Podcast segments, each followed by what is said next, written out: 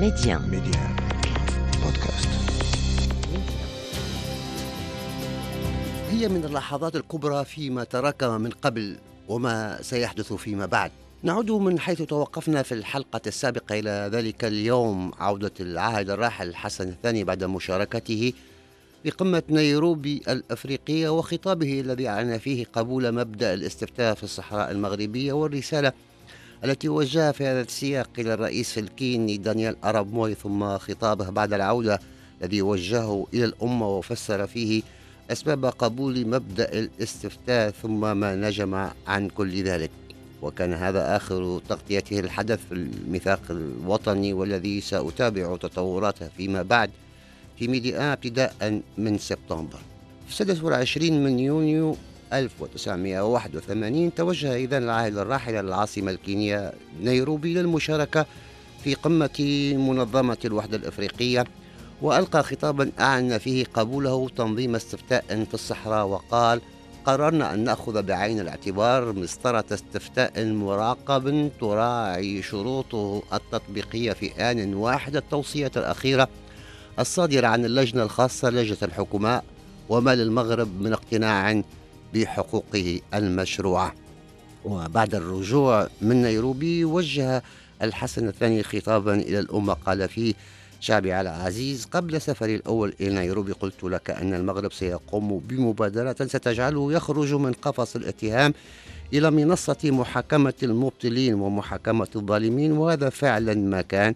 سافرنا إلى نيروبي وقلنا ما قلنا وحللنا ما حللنا فخرجنا من قفص الاتهام إلى منصة القول والإثبات والمبادرة وكان كل هذا والحمد لله مكللا بالنجاح وتناول بالتحليل نص القرار.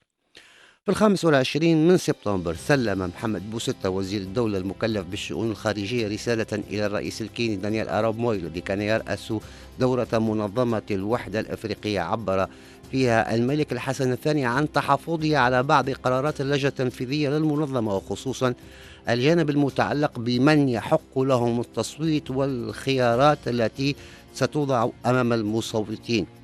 وفي الثامن من فبراير 1988 عاد المغرب بالتأكيد على لسان وزير الخارجية أمام لجنة المتابعة في نيروبي رفضه إقامة أي إدارة مؤقتة في الإقليم لتنظيم الاستفتاء.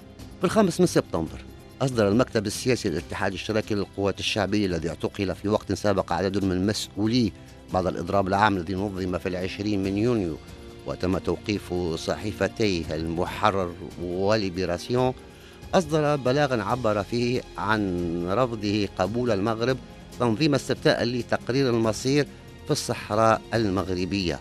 وقد حرر عبد الرحيم بوعبيد الكاتب الأول لحزب البيان الذي تمخض عن الاجتماع باللغة الفرنسية وأمر بتوزيعه على السفارات الأجنبية المعتمدة في الرباط كما تم توزيعه على وكالات الأنباء والصحف الوطنية والأجنبية. وبعد نشر التصريح تم اعتقال عدد من أعضاء المكتب السياسي للحزب وعلى رأسهم عبد الرحيم بوعبيد ومحمد اليازغي ومحمد الحبابي وصدر عليهم بعد ذلك حكم بالسجن سنة نافذة بتهمة المس بالنظام العام وتم ترحيلهم إلى ميسور لقضاء المدة كما صدر حكم بالسجن سنتين موقوفتي التنفيذ على محمد منصور ومحمد الحبيب الفرقاني.